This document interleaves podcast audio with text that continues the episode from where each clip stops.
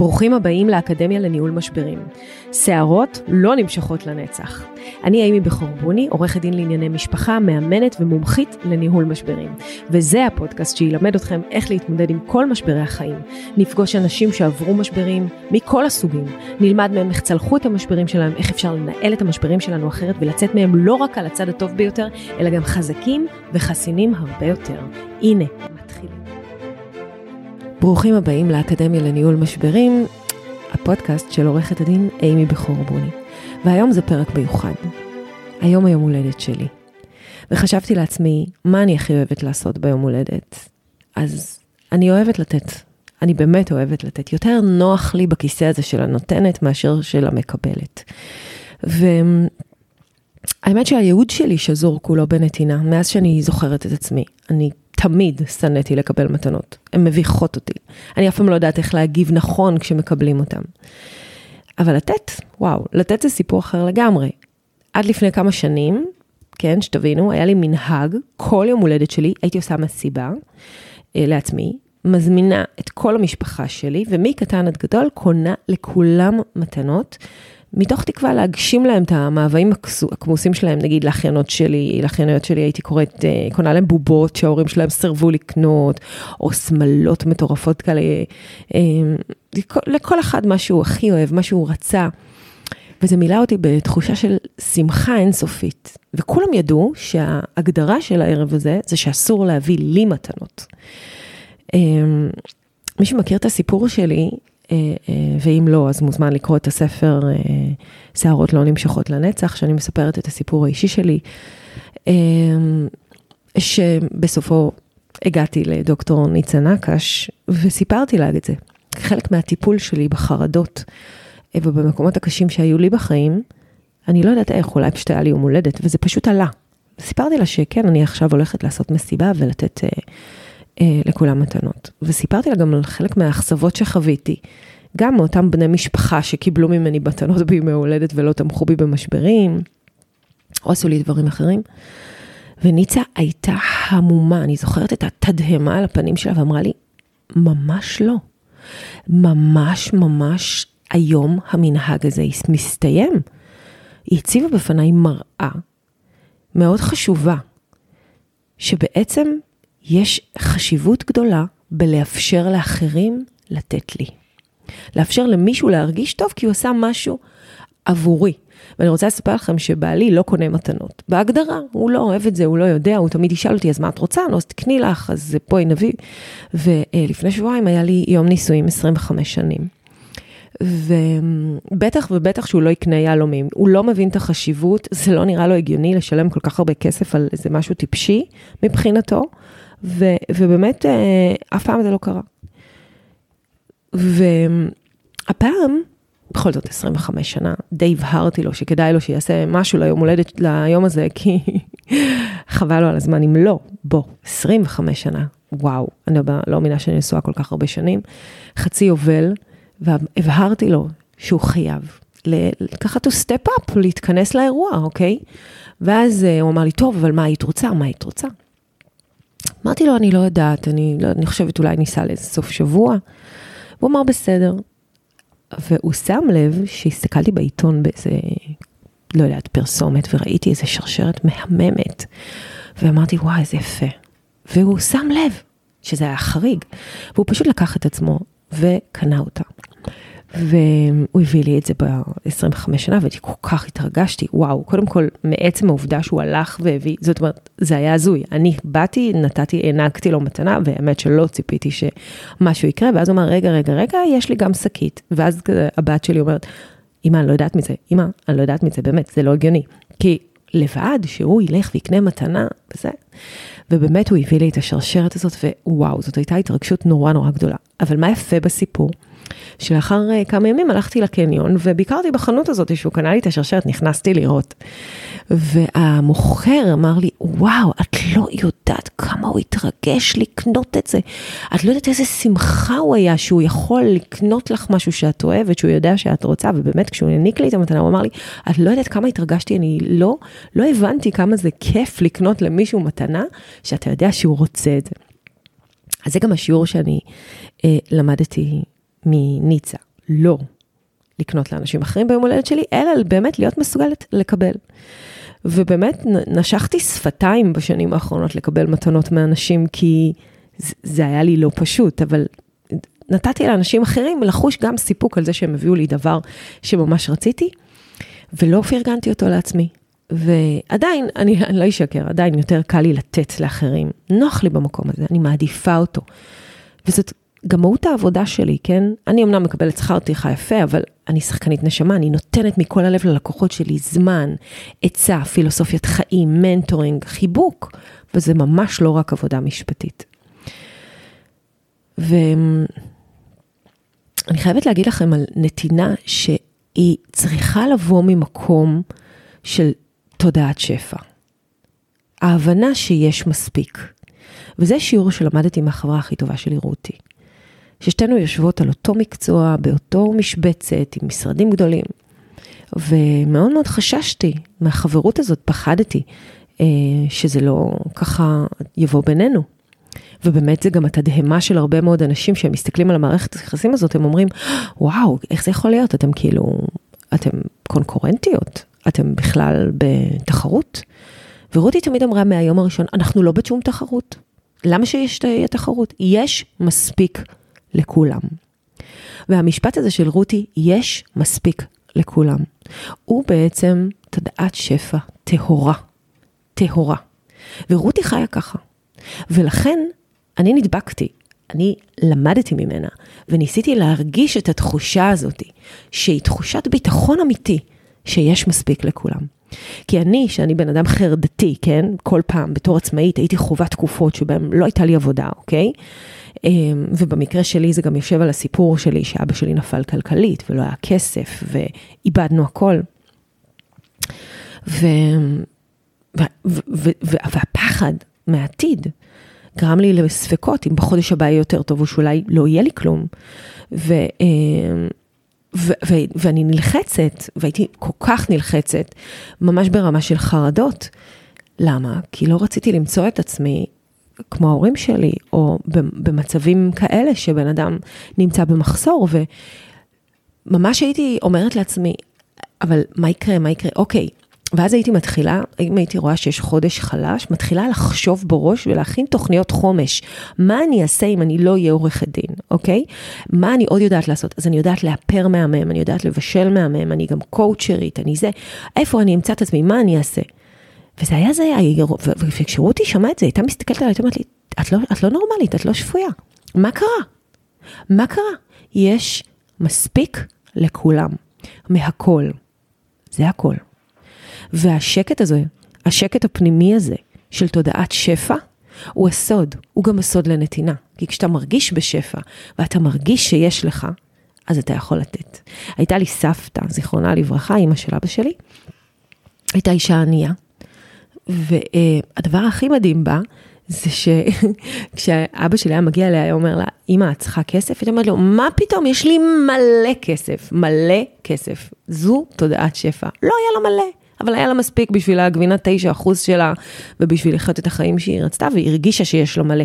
ואם מישהו היה מבקש ממנה, היא הייתה נותנת לו כאילו היא מיליונרית.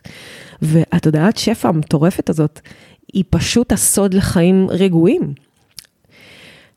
ובעלי, שמצחיק, הוא תמיד אומר, אני מתפלל, לא, לא שיהיה לנו כסף, אני רק מתפלל שתמיד תהיה לך עבודה, כדי, כי, כי זה עושה אותך לאישה טובה יותר, אוקיי? את חייכנית יותר ואת מאושרת, והוא צודק, זה המהות שלי.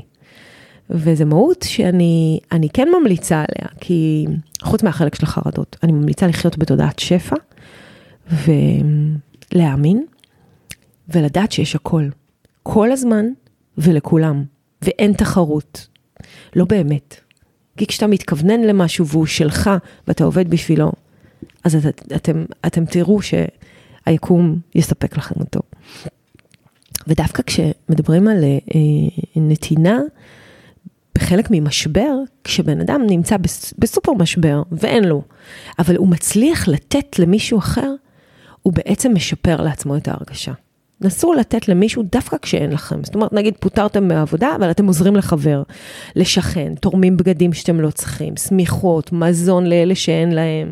לא יודעת, מחקרים מצאו שאקט של אדיבות ונדיבות תורם לבריאות הפיזית שלנו, מפחית רמות דיכאון, מתח וחרדה, ואפילו תורם לשיפור מערכת הלב, החיסון ומערכת העצבים לא צוחקת. אחד המאמרים פורסם בכתב העת Psychology Aging.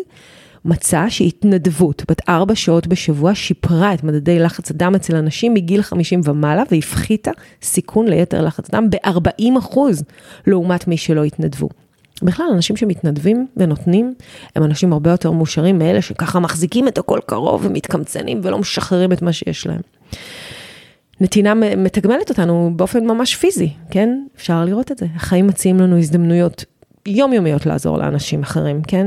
אני בעצמי לוקחת, נגיד, תיקי פרו בונו, וגם אם יש הרבה עבודה אה, בתיק הזה, ולפעמים ככה בנות שעובדות אצלי אומרות, אבל אימי, זה פרו בונו, אנחנו פה לא מקבלים כסף, את בטוחה שאת רוצה לעשות עכשיו ערעור? ואני אומרת, בוודאי, אין קשר למה אני מקבלת. ברגע שלקחתי אחריות על עצמי, הלקוח הוא הלקוח שלי במאה אחוז, ואני עושה מה שצריך. כי מה שאתה נותן, מגיע אליך בחזרה. אם תהפכו את עצמכם ממקבלים תמיד לנותנים, אתם תראו שהעולם ייתן לכם יותר. ככה זה בקבלה, יד שנותנת, אומרים שבקבלה יד שנותנת, היא מקבלת פי שתיים. יד שנותנת זו יד שמקבלת. אז לא מדובר כאן על קבלה, תמיד פיזית של משהו בתמורה מהיקום, כן? אלא על דבר מאוד מאוד עמוק, התחושה הזאת שמישהו מוקיר לכם תודה, שהצלחתם להשפיע על מישהו באופן חיובי, שהפכתם למשמעותיים. זה בעצם ה-payoff, זה בעצם התגמול הכי חזק ומשמעותי אה, של אדם שהופך להיות מנזקק לנותן. התחושה הזאת מעניקה ביטחון, היא מחזקת מקומות שמאפשרים התמודדות במקומות אחרים.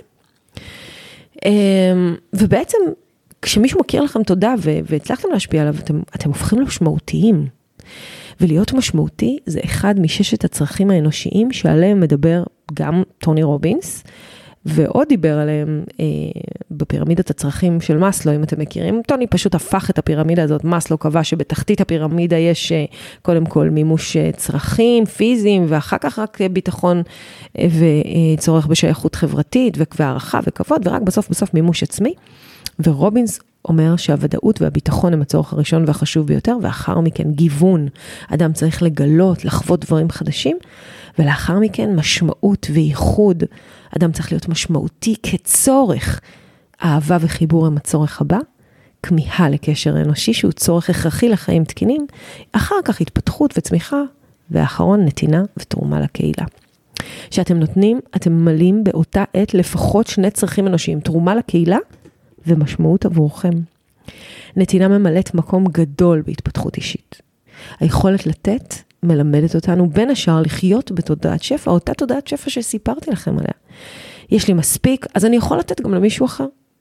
היא לא חייבת אגב להיות חומרית, כן? בואו נבין, אני לא אמרתי לכם עכשיו ללכת לקנות מתנות לכל האנשים הקרובים אליכם, לא. אבל אנחנו יכולים לתת בהמון דרכים. אנחנו יכולים לתת בפרגון, בעצה, בתמיכה, בחיבוק, בהשראה. אנחנו יכולים לתת בהשראה, בדוגמה אישית. אנחנו יכולים לתת מהזמן שלנו, מהניסיון שלנו. גם זה נתינה, גם אם, נגיד אני עושה פעם בשנה, אמ, בדרך כלל בתקופה הזאת של היום הולדת שלי, איזשהו קורס מנטורינג לעורכות דין צעירות, ואני מנסה לתת מהידע שלי איך מנהלים משרד, מה צריכים להיות, איך בונים אה, מטרות, איך אה, עושים יעדים. באמת, השנה עוד לא, לא עשיתי את זה כי אני לא ידעתי אם יש, תהיה דרישה או לא, אבל אה, עכשיו אני נזכרת שבאמת אני צריכה לעשות את זה. אבל אני, אני עושה את זה כי קודם כל זה גורם לי להרגיש משמעותית, ואני נותנת לאנשים אחרים כדי לאפשר לעוד אנשים לקבל. התחושה הזאתי שאתה נותן למישהו והוא מוקיר לך תודה, ואתה מקדם מישהו אחר, אתה ממש מקדם אותו, אתה רואה איך אני רואה אותם, איך הן גדלות, איך הן משתנות, איך הן פתאום מפרסמות. מבחינתי זה הכל. אז לא טוני מס, אה, רובינס וגם לא מאסלו המציאו את אה, נושא הנתינה. היהדות העתיקה דיברה על זה לפני מאות מאות שנים. צדקה למשל ביהדות היא מצווה בסיסית. קיימים דינים ופסקי הלכה רבים שקשורים בזה. חז"ל עסקו רבות בחשיבותה ובגמול הדתי למקיימים אותה. יש גם גמול חברתי שנובע ממתן צדקה. הרמב"ם ניסח רשימה של שמונה דרגות נתינה, ובאמת ביהדות הנתינה מביאה איתה קדושה. אז הנה, אני אתן לכם ליום הולדת שלי מתנה קטנה. את הרשימה של שמונה דרגות הנתינה, כדי שתוכלו למצוא את עצמכם לא חשוב באיזה מהדרגה הזאת, ולתת גם, כדי שתרגישו מהי תודעת שפע, וכדי שתחיו תמיד בתודעת שפע. אז ככה, הנה שמונה הדרגות. הדרגה הראשונה היא לעזור למישהו להיות מסוגל לקיים את עצמו. למשל, למצוא למישהו עבודה שתפרנס אותו, לתת לו עצה שתוביל אותו למקום מבטחים, לתת לו פתרון לבעיה קיומית, אוקיי? אפילו אה, לתת למישהו טלפון של שרברב טוב שעושה עבודה ממש ממש טובה כי יש לו פיצוץ בצנרת. זאת נתינה. זאת נתינה. מי שחושב שלא, זאת נתינה. אתה משתף עם מישהו איזושהי הצלחה שלך שגורמת לו לפתרון בעיה. הדרגה השנייה, לתת בעילום שם. צדקה בסתר זאת נתינה בלי אגו, כזו שהנותן לא מקבל עליה קרדיט. למשל, תרומות. אתם יודעים, אחד הדברים המטורפים זה שבתיקים, אנחנו, הרי כשאנחנו רוצים לקבוע מזונות, אז אנחנו עוברים על כרטיסי האשראי של אנשים. אין ברירה, כי בית המשפט קובע בסוף לפי הצרכים ולפי ההכנסות. ובאחד התיקים שהייתי, אני ייצגתי את הבעל, והאישה טענה לעוני. היא טענה ממש לעוני. היא מרוויחה 4,000 שקל בתור סייעת בגן, וזה לא היה תיק של עשירים, גם הבעל פה לא היה איזה מיליונר, הרוויח איזה 10, 12. ו, והיא ביקשה סכום מסוים לילדים. ואני אמרתי, בוא, בוא נראה על מה, למה צריך את זה. זאת אומרת, יש לה 4,000 שקל, היא חיה ככה, הוא חי ככה, בוא נראה למה, למה צריך את זה, לפני שאנחנו אה, נותנים.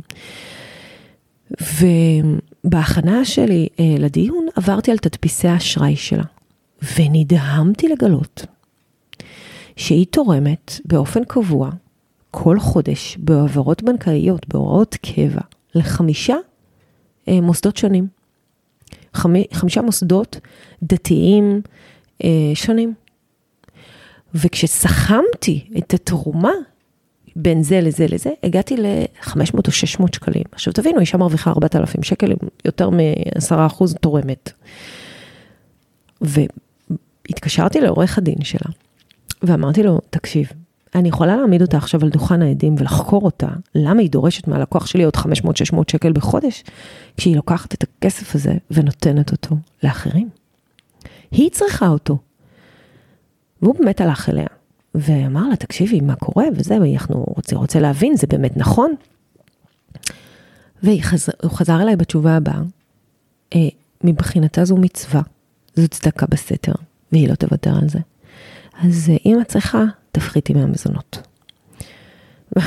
זה היה אירוע קשה, הלכתי ללקוח שלי, אמרתי לו, תקשיב, היא תורמת. הוא אמר לי, אז מה אם היא תורמת? אמרתי לו, תשמע, בוא תתחלק איתה בתרומות. תחלקו, תעשו את התרומות האלה חצי וככה אנחנו קצת נגדיל את המזונות, וזה מה שהיה. אז לתת בעילום שם וצדקה בסתר, זה השלב השני של אה, דרגה שנייה של נתינה. אה, הדרגה השלישית, כשהנותן מכיר את המקבל. אבל המקבל לא מכיר את הנותן, אוקיי? זאת אומרת, אני יודעת שיש מישהו שמה, שאני חבר של אחד הילדים שלי, שאין לו כסף לקנות אופניים, ואני שולח לו אופניים, בסדר? זה קצת אגו מעורב פה, כשהנותן יכול להרגיש טוב עם עצמו, על מעשה לאדם ספציפי. שימו לב שהרמב"ם הולך ככה מנתינה, בפועל, לעזור למישהו, להיות מסוגל לקבל, לקיים את עצמו, ואחר כך לתת בעילום שם, ואחר כך ככה, שאתה מכיר, אבל הוא לא מכיר אותך. זאת אומרת, תמיד לאט לאט הולכים ושוחטים פה את האגו. הדרגה הרביעית זה כשהמקבל מכיר את הנותן, והנותן לא מכיר את המקבל. זאת אומרת, בדיוק הפוך. מי שמקבל את העזרה יודע מי עזר לו, אבל המקבל נשאר בעילום שם וכבודו נשמר. זאת אומרת, שמי שנותן, לא יודע למי הוא נותן. יש בזה הרבה שחיטת אגו. אתה נותן כי אמרו לך שמישהו צריך, אבל אתה לא יודע מי זה. וזה לא חשוב. מה שחשוב זה שנתת. אז מי שקיבל יודע שאתה נתת, אוקיי? למשל, אני אתן לכם דוגמה, פעם אחת ביקשו ממני כסף לאימא חד-הורית שילדה בקורונה, והבעל עזב שם, האבא עזב, והיא נשארה בלי כסף לחיתולים ולא לשום דבר. ואמרו לי, אנחנו רוצים, אה, זו הייתה איזו קבוצה כזאת אנונימית, אמרו מי שרוצה אה, לתרום אה, יכול, ואני לא יודעת מי זאת, אין לי מושג איפה היא גרה, אני פשוט התקשרתי לסופר פארם, עשיתי לה חבילה מטורפת של כל מה שצריך, וכתבתי בקבוצה, בסופר פארם זה וזה מחכה חבילה, תגידו לאן לשלוח. אז היא עבורה, אני שמרתי על הכבוד שלה, כי היא לא, היא לא יודעת מי עשה את זה, ואני לא יודעת מי היא. עכשיו, היא יודעת מי אני, אבל, אבל היא לא יודעת, אבל כל עוד אני לא יודעת מי זאת היא, אז היא לא נעלבת מזה, היא יכולה לפגוש אותי אחר כך ולהסתכל לי בעיניים, גם אם אנחנו באותה קבוצה. הדרגה החמישית, לתת בטרם התבקשת.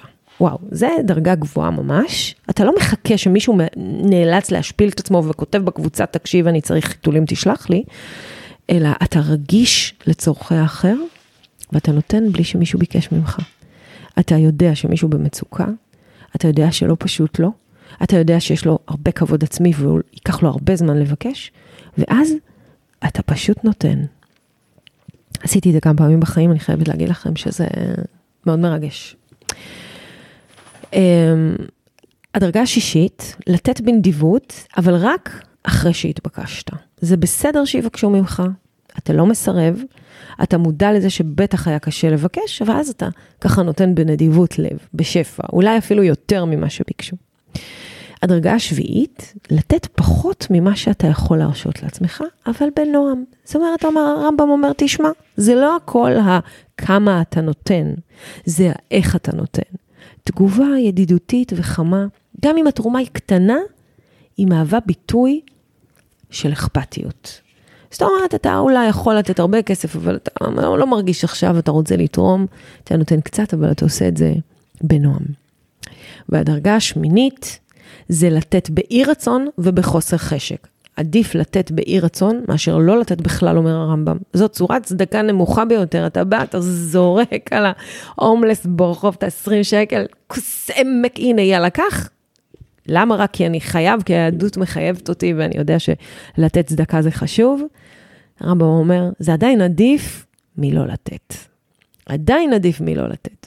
אפילו שזאת הרמה הנמוכה ביותר של נתינה, אני עדיין מעדיף שתיתנו משלא תיתנו. כי ככה אתם בעצם ממלאים מצד אחד את הדרישה של היהדות, את הצדקה, ומצד שני את המשמעות שלכם בעולם. כי כמו שאמרנו, נתינה מעניקה משמעות. אז זה בעצם אה, אה, הסיפור של נתינה ו, ותודעת שפע. ואני אנצל את, ה, את הבמה הזאת לאחל לעצמי אה, מזל טוב, ויום הולדת שמח לי, ושתקשיבו לפודקאסטים שלי ותקראו את הספר שלי, ושתגיבו לי ותיתנו לי משוב, ותמיד תספרו לי מה אתם באמת חושבים, שאני אמשיך להגיד לכם רק את האמת, שאני אמשיך לעזור לאנשים אחרים, שאני אמשיך בפודקאסט הזה אה, ללמד אנשים איך לעבור משברים ויצליח להביא לכם כמה שיותר אנשים שעברו כמה שיותר דברים, כדי שתוכלו ללמוד מהם ולא תצטרכו לעבור על הבשר שלכם לבד, כדי להפיג את תחושת הבדידות בתוך המשבר. שננהל ביחד את המשברים שלנו הכי קל שאפשר, שהמדינה הזאת תעבור כבר את המשבר שהיא מצויה בו ונהיה מאוחדים שוב, שנהיה מאושרים ונחיה בתודעת שפע ונהיה בריאים, כי בלי בריאות אי אפשר כלום. תודה רבה לכם שהקשבתם לי. ניפגש כאן בפודקאסט הבא. בבקשה, אם, אם הפודקאסט הזה תרם לכם, נתן לכם, תעבירו אותו לעוד מישהו, שישמע אותו, פרסמו אותו. יאללה, ביי.